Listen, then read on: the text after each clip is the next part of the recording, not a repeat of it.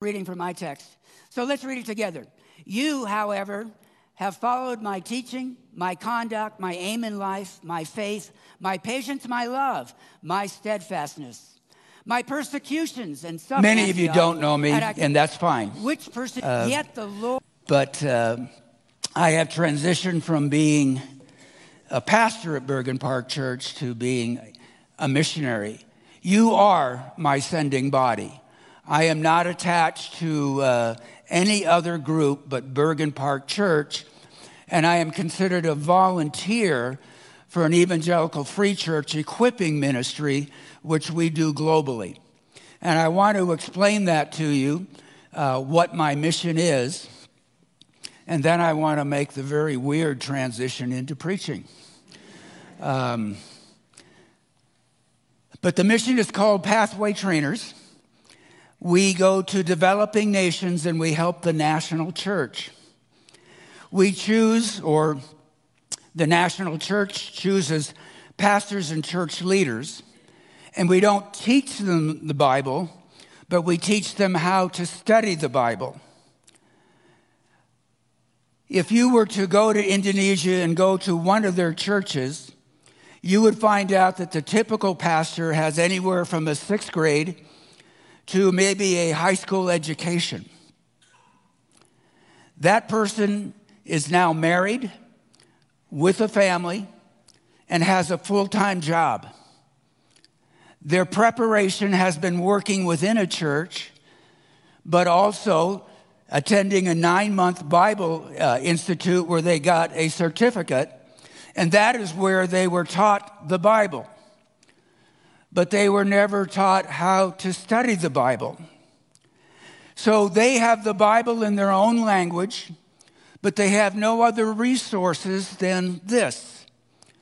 And their translation is the 1465 King James Bible, which they have they hope to update at some time, but they just don't have the resources to do it.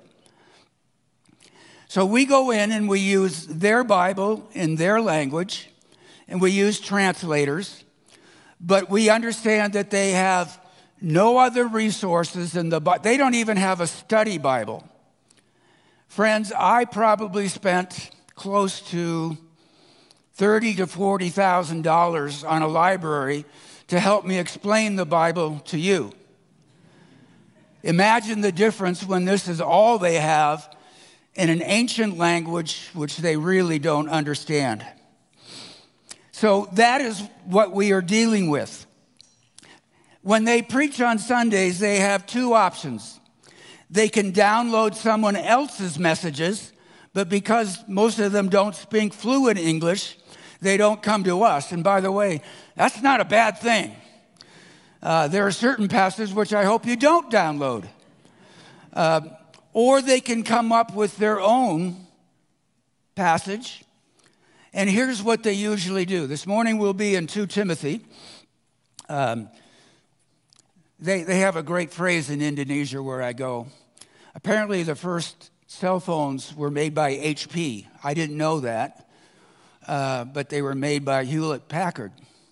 And so, whenever they talk about their cell phones, it's HP, HP. And so they say, turn, or in their own language, open your hepa hepa. And then be careful, which is hati hati. So open your hepa hepa, hati hati. And I stand there in amazement going, how do they do this? Um, when they download their own passage or their own message, or when they do their own messages, uh, they will go to something like Second Timothy, where I'll be today, and they will be looking at chapter 3 and they will focus on this verses 16 and 17. All scripture is breathed out by God and is profitable for teaching, for reproof, for correction, and for training in righteousness, that the man of God may be fully equipped, ready for every good work. And they will look at the passage and they'll say, That's what I'm preaching on. There's a problem here.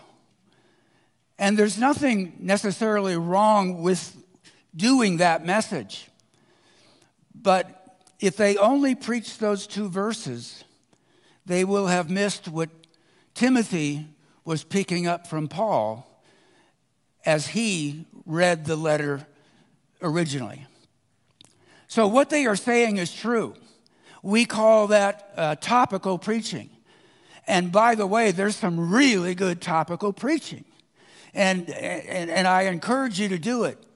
But if someone is trying to take you through an entire book of the Bible, you've got to slow down and realize that there are words that come before verses 15 and 16 and words that come after, and they mean something to verses 15, uh, 15 and 16 and 17. So this is what they are faced with. And we go in and we teach nine workshops once every four months. So it's a commitment of about three years.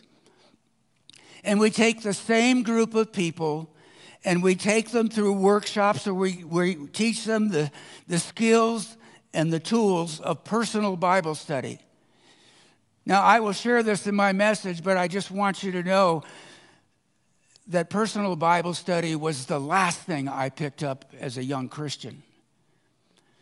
I was given a, a little pocket New Testament, and as a new Christian, and I'll let you know, I was in my late teens and early 20s, I thought that was the whole Bible. And not only did I think it was the whole Bible, but I didn't read it anyway. So if I looked at this passage, I would be going, oh, okay, well, let's preach on the inerrancy of Scripture, something I never read. I'm not the only one who's like that. And many of the pastors are the same. They are so pressed with all of their responsibilities, and they only have a little time to give to their churches. So we work on giving them the skills and the tools. We also uh, demand that they multiply their teaching. In other words, once they have finished the first workshop in Jonah, we say, now you're to go back to your church and you're to teach your church Jonah. Four chapters, four messages. And then we want you to take a small group out of your church and we want you to teach them the same workshop that you just went through. And by the way, if you don't do it,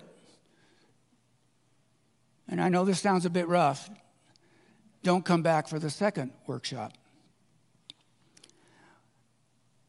When we did this in my first trip in March, one of the churches really wasn't prepared, but the second church was. And while we were gone in those three months, they had gone on the road with a team of up to 12 people teaching the Jonah workshop, and they had taught it four times in different uh, uh, churches in their district. By the time we came back for the second workshop, they reported we've now trained 60 people who are each training, we think will be a total of about 400 people. At the end of the nine workshops, we only go back to encourage them, not to teach them. To continue to do this ministry, uh, you are my sending body, and I need your help. So um, let's get down to the nitty gritty. I, I need your prayers, and I need your money. Okay? And I think I'll leave it at that. But I, I want you to know that uh, I didn't quite understand what would happen in the first workshop that I went with a team and helped teach. But when we came back four months later, we were amazed at what God was doing. And um, if you've ever been uh, a teacher or a pastor, this is the closest thing to addiction to cocaine than I can think of. I love to see people grow in the Christ, grow in Christ because that's what happened to me. Until I learned what it was like to do personal Bible study, I was really dependent on everyone else to tell me what the Bible was all about. So now, let me make that transition into my message. Um, there'll be a little repetition, but I was uh, watching on YouTube. Yes, I do. I do know, have YouTube, And apparently, there's a new technology out where, with just a short video of you in your prime and maybe a little voice recording, um, they can, through AI or whatever, I didn't, again, I don't know what I'm talking about here, but through AI or something like that, while you were on your deathbed and looking as ugly as death can look, they can produce something while you were in your prime and you can give your last words and your last wishes that'll show up on a video to anybody who wants to see it. Can you imagine that? That you would look like you were 35 again. And you would be saying things that you weren't thinking about until you were in your late 70s. Not only would you be good looking, but you'd finally be wise. And now this is, can all be done through the wonders of technology. But I ask you a question. Through this technology, which do you think is more important? Do you, want, uh, do you want to be remembered for how you looked? Or do you want to remember, be remembered for who you are? I think we can be fooling ourselves if we think the 40 year old or the 30 year old is how we want to be remembered. I say that because as we come to 2 Timothy, written almost 2,000 years ago, Paul is giving his last wishes. And he's giving them to his son in the faith, a man called, a young man called Timothy. And these two are found together starting in Acts chapter 16. And they go all the way through pretty much to Paul's uh, execution, uh, which goes beyond Acts 28. They have traveled from city to city, they proclaiming Jesus Christ together as God's Son and our Savior. They also find themselves suffering together often. Though when you read the book of Acts, Paul is the one who is enduring the more severe uh, persecutions. At this time, as Paul writes it, it's not Acts 28, but something in Acts 29, which was never written. He is now in prison in Rome. He is not under house arrest, but he understands that now, under Nero's reign, his time is up. His execution is near. So he writes to Timothy, and he writes with the best technology of the time, giving his last wishes. And he's writing to his son in the faith, but also to a young disciple and to a pastor of a church that he dearly loves. And when you read it, you realize Paul is talking as a spiritual father to a spiritual son, but he's also talking like a mentor or like a coach. And friends, in 2 Timothy, he's talking sometimes like a drill sergeant. And he's doing this all at once. It is personal and it is intense. And Timothy is the one he has poured his life to. And he looks at Timothy now as the vanguard of the next generation of Christian leaders, as most of the apostles will be executed in the years to come, if not already. So Paul's last wishes are filled with commands. And part of the training I do as we are studying Second Timothy or Jonah is we want to teach people what we call the skills of observation. And that means that as they look at a passage and slow down and read it slowly and pray over it intensely, that they are looking for five basic things in their observations. First, is there a key word in the passage that, that you are reading? Like if you see uh, the word forgiven, that's important. If you see the word saved, in Scripture, saved has many meanings. So that's important. You want to know which one it is. If you see the word repentance, that's important. So you're looking for key words, you're looking for commands, repetitions, contrasts, and surprises.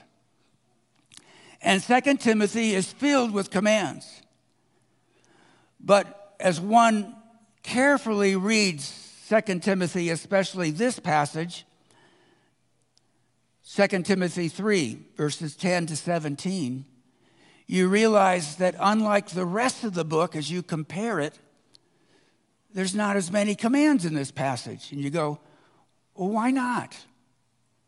Well, the passage doesn't answer it, but maybe we can come up with a conclusion. This is what you, uh, this is how you understand as you read slowly and all, you put together all the elements of good uh, observations. And this time you see there's almost no commands in this passage. Now, as we do uh, 2 Timothy, especially in Africa, and uh, this is a report that I've heard, I'm not planning on going to Africa myself, but as they go through 2 Timothy, as they read it, they say every time you come to a command, just stop and say, ding. Practice that. Um, what's a good command? Obey God. Okay. So when we read this passage together, when you see a command, just go ding. And be very careful because you may be the only ding. But do it anyway. It's okay. But as we go through Second Timothy, and especially certain of the passages, there's just dings everywhere. And you get to so many dings that the Africans just go into uncontrollable laughter. They can't stop laughing. But what do they realize? Oh, this passage, which I'm about to teach soon to my own congregation, is just one command after another. Paul teaching his dear friend, his, his son in the faith, the important things of what he's supposed to do as a Christian leader. So let's go now to 2 Timothy chapter 3, verses 10 to 17.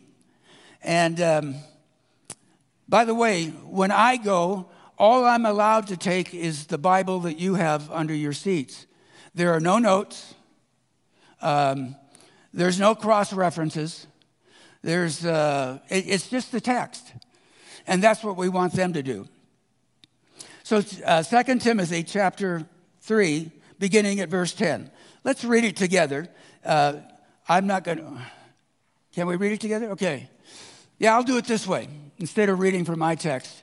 So let's read it together. You, however, have followed my teaching, my conduct, my aim in life, my faith, my patience, my love, my steadfastness, my persecutions and sufferings that happened to me at Antioch, at Iconium, and at Lystra, which persecutions I endured. Yet the Lord, yet from them all the Lord rescued me. Indeed, all who desire to live a godly life in Christ Jesus will be persecuted. While evil people and impostors will go on from bad to worse, deceiving and being deceived. But as for you, continue in what you have learned and have firmly believed, knowing from whom you learned it. What's the command? What? Continue. Continue in what you have learned and have firmly believed. Good job. You can, you know, you can get, I'll let you into the next workshop. Okay, let's keep reading. 14. And how from childhood you have been acquainted with the sacred writings, which are able to make you wise for salvation through faith in Jesus Christ. Now, this is what everybody quotes, okay? All scripture is breathed out by God and profitable for teaching, for reproof, for correction, and for training in righteousness, so that the servant of God may be thoroughly equipped for every good work. If you do not do the whole passage, if you do not begin with verse 10, where it says, You, however, what you are missing is a, like a balance if you just do the importance of Scripture, you're missing a balance of one of the resources that Paul has to have. As I see here, uh, there is a, uh, a great example that Paul gives as well as a, a great promise. So when you see you, however, you understand that there is a contrast there. One of the methods of observation, one of the tools of observation that we use. And so, as a summary, he is warning them of what, what Paul just said in the past.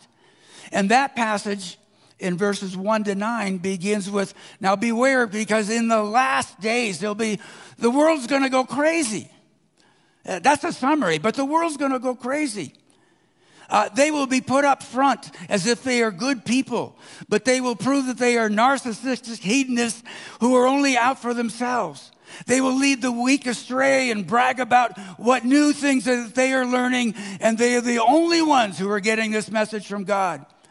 But their great learning denies the timeless truth of God, who is both almighty and all knowing.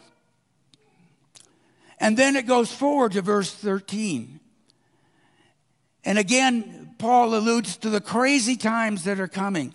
He said the wicked ones of, his, of these last days are saying that, uh, uh, uh, saying that evil people and impostors will be going from bad to worse, and they'll be both deceiving and being deceived. What is Paul's world that he speaks about in such a degraded, of such a degraded humanity? You see, in Rome, we know historically that it's a time of relative peace, but it's also a culture where what you are trying to do is be connected to the power sources of your region. So, personal values and ethics, whatever you choose, will it get you closer to the ones in power? And many of them make their choices only so that they can climb the ladder, no matter what damage it might do to others. It's a mindset that claims you come first. It's a lifestyle that shows it and proves it. Aren't we glad we're not living in a time like that? Aren't, aren't, isn't it wonderful that we have evolved beyond such base humanity? Here's the truth human nature is corrupt. Therefore, people who are humans are corrupt. I'm a person, a part of humanity. I'm corrupt. Now, you may not be, but I am. So he's giving this warning, and the way that it connects is here's, what the, here's where the world is going. But then he says, You, however, and he gives them uh, like two resources that if you don't do the whole passage, you will miss it. The, res- the first resource that he gives is his own example. Timothy's first resource is the fact that he has lived with Paul, he has traveled with Paul, he has listened to Paul, he has watched Paul for a period of years. And he knows that what Paul says is who Paul is. So in verses 10 to 11, it's just a long list of Paul's character and Paul's nature. I would be very careful about putting reminders up of what a great example I am. Paul is bold. As he compares himself to the world around him, he says, You need to stick to me. I'm your best example. But he's also realistic, and he says, By living such a life and teaching such a message as the gospel of Jesus Christ, it comes with a cost. And the cost is sufferings and persecutions. As you follow the book of Acts, you can record many, many times in which Paul is persecuted, beaten, attempts made on his life, and then he's jailed. And many of those times, Timothy is right there next to him. He's witnessing all the ill treatment and sometimes sharing it. Paul is a great example to Timothy of how to live, how to endure, how to follow Jesus Christ with that sheer dogged endurance that not everybody has. And then he gives them this promise in verse 12. I don't want to hear this, but it's there. All who desire to live a godly life in Christ Jesus will be persecuted. Now, in my life, I've been ridiculed for my faith. I became a Christian late in, in high school, and um, the change was somewhat immediate, and they started to call me names which I didn't like um, and talk behind my back. But that's not persecution. I've lost friends, but that's not persecution. I've been questioned by government officials, not in this country, but another one. But that's not persecution. I've been verbally criticized in my own church. Take a number, stand in line. You have good reason, but that's not persecution. I hope that doesn't mean that I'm living an ungodly life. But I'm living in a country where godliness is still, in some regions, expect, uh, respected. So, his first great resource for Timothy, this young pastor, is to remember who Paul is, what he was like, and emulate this best example of a Christian that you can think of. Now, the resource number two is what we see from verse 14 and beyond. It begins, but, but as for you. Now, there's, if you're making good observations, you realize that's the second contrast. The passage in verse 10 begins with you, however, and then as we go to verse 14, but as for you. It's a contrast um, from what was just written about evil people who will deceive and be deceived. Now, verse 14 does not seem, well, let's go to verse 14. Can you put it up there?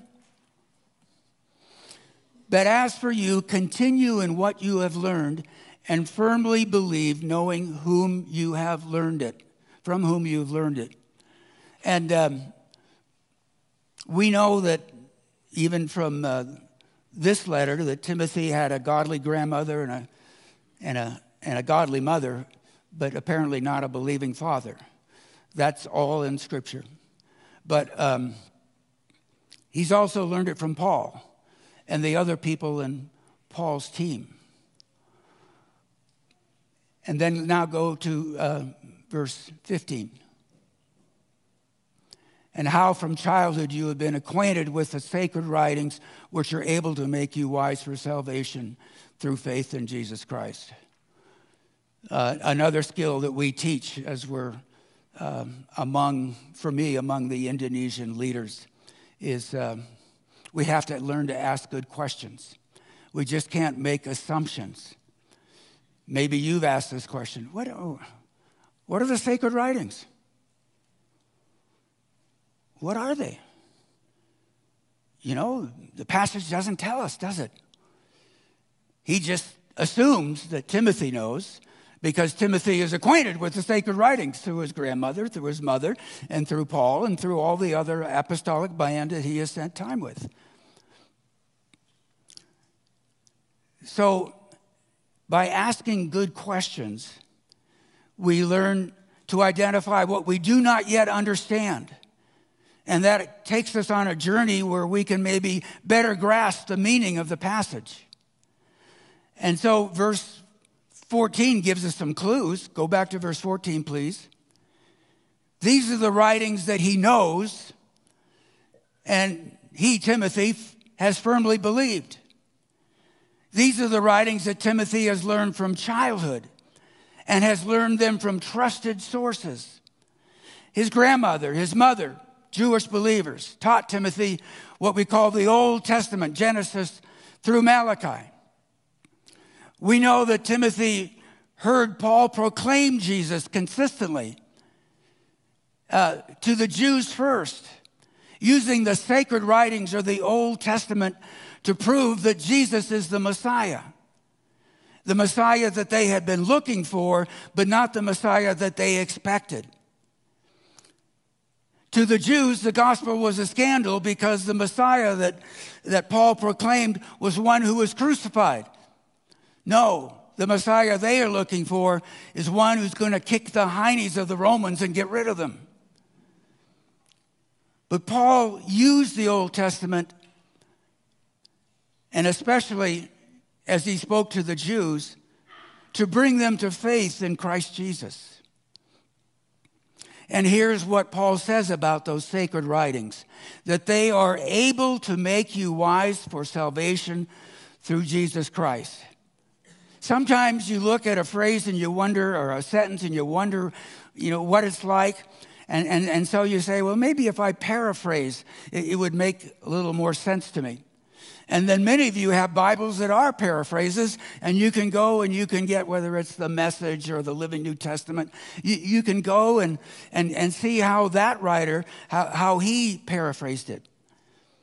But if I can paraphrase it correctly, it's saying this If you are open to letting the New Testament speak about the promised Messiah that you have longed for, it will lead you to placing your faith in Jesus as God's Son, our, our Savior, and the Messiah that you have so long desired. Now, that is the end of verse 15. But in every Bible that I own, the paragraph ends at verse 17. And this is, again, one of the first verses that I memorized as a new Christian. And here is how it goes. All scripture is breathed out by God, says your translation, and that's what we use overseas, and profitable for teaching, for reproof, for correction, for training in righteousness, that the man of God may be complete, equipped for every good work. There's no command there. Now, if you stare at those two verses and just slowly read them again and again and again, another good question comes up. And that is how do verses 16 and 17 relate to the, the sacred writings which Timothy knew from childhood? One of the skills we teach is looking for a connecting word between one thought in Scripture and the one that follows it, or one thought and the one that precedes it. These are called connecting words. They're words like therefore, because, uh, consequently, uh, uh, like. Uh, it just goes on and on. But you realize that the way that the letters were written, Paul takes one thought, then he takes a second thought, and in between are some really important words that let you have a feeling for how those two fit together. Verses 16 and 17 have no connecting words, do they? They just stand there alone. They're just there. So, what do we do? Well, I think we let them stand there. We don't tell them what to do or how they're to relate. We just let them stay there. With no connecting words, as we were teaching our Indonesian church leaders how to do this passage, and they had to give a five minute presentation uh, on, on this passage, uh, they all made up words. Well, that's fine. Most of them said, um, uh, because all scripture is inspired by God. And one said, and all scripture is inspired by God. But even their text just said all scripture is inspired by God. It stands alone.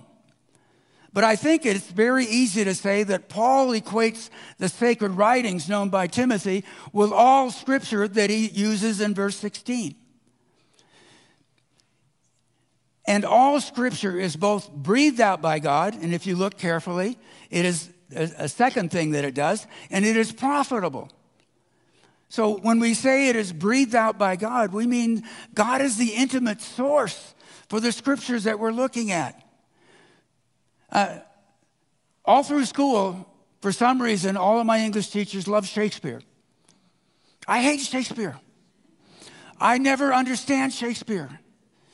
I think Shakespeare, to be called a classic, I would say as a 16 to 18 year old, you gotta be kidding.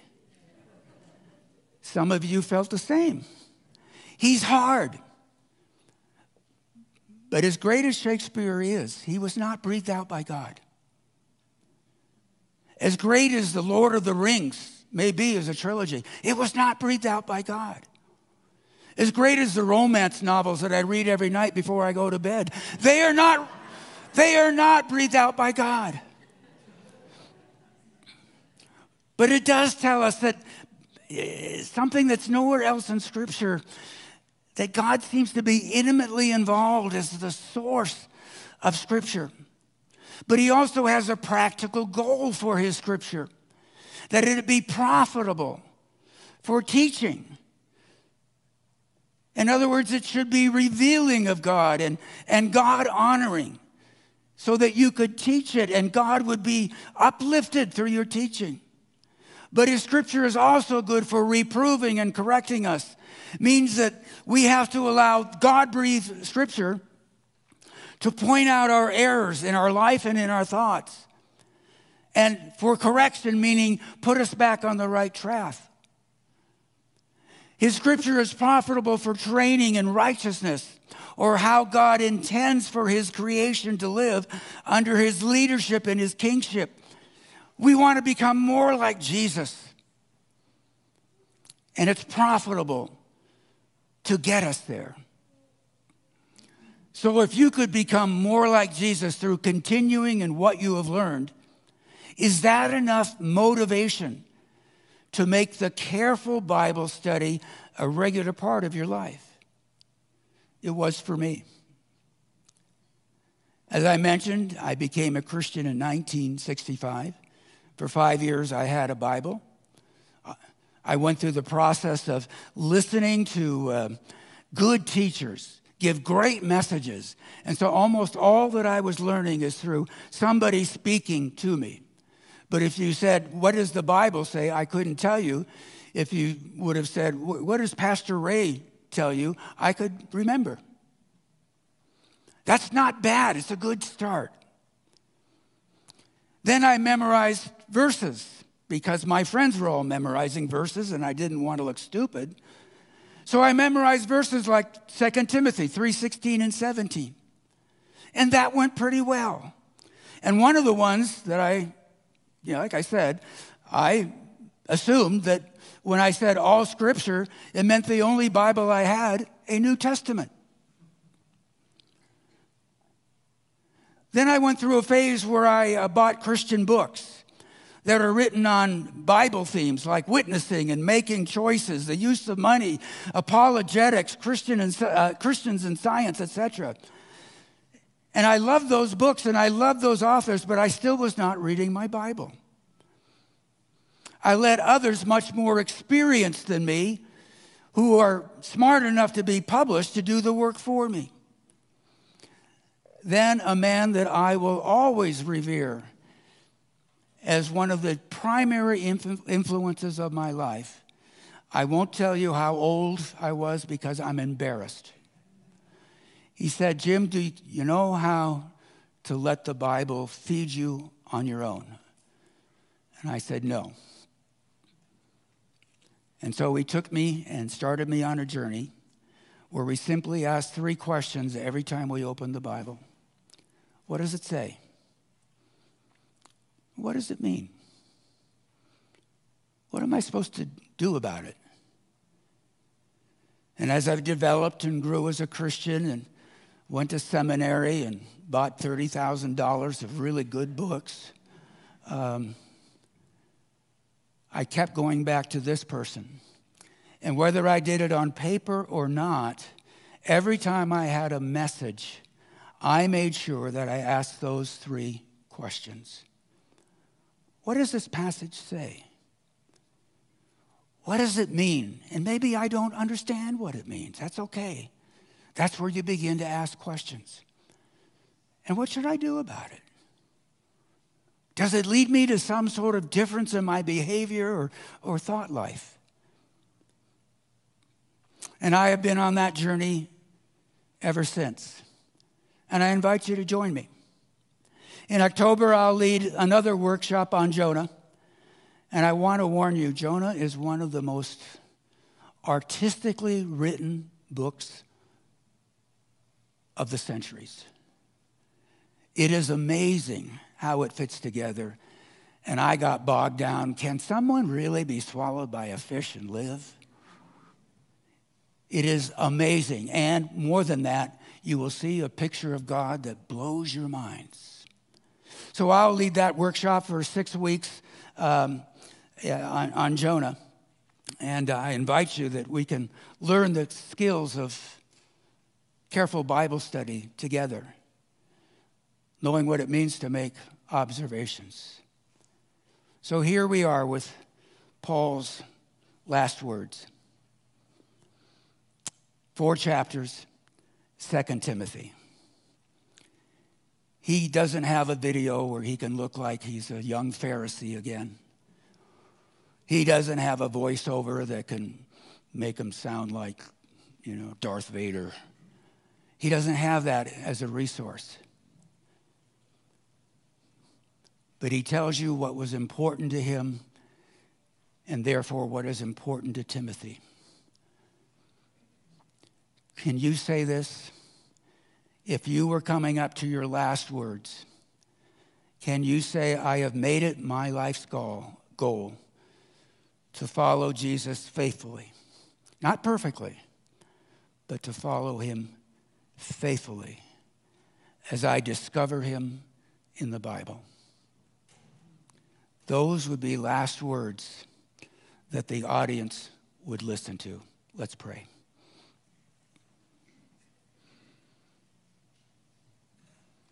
Almighty God,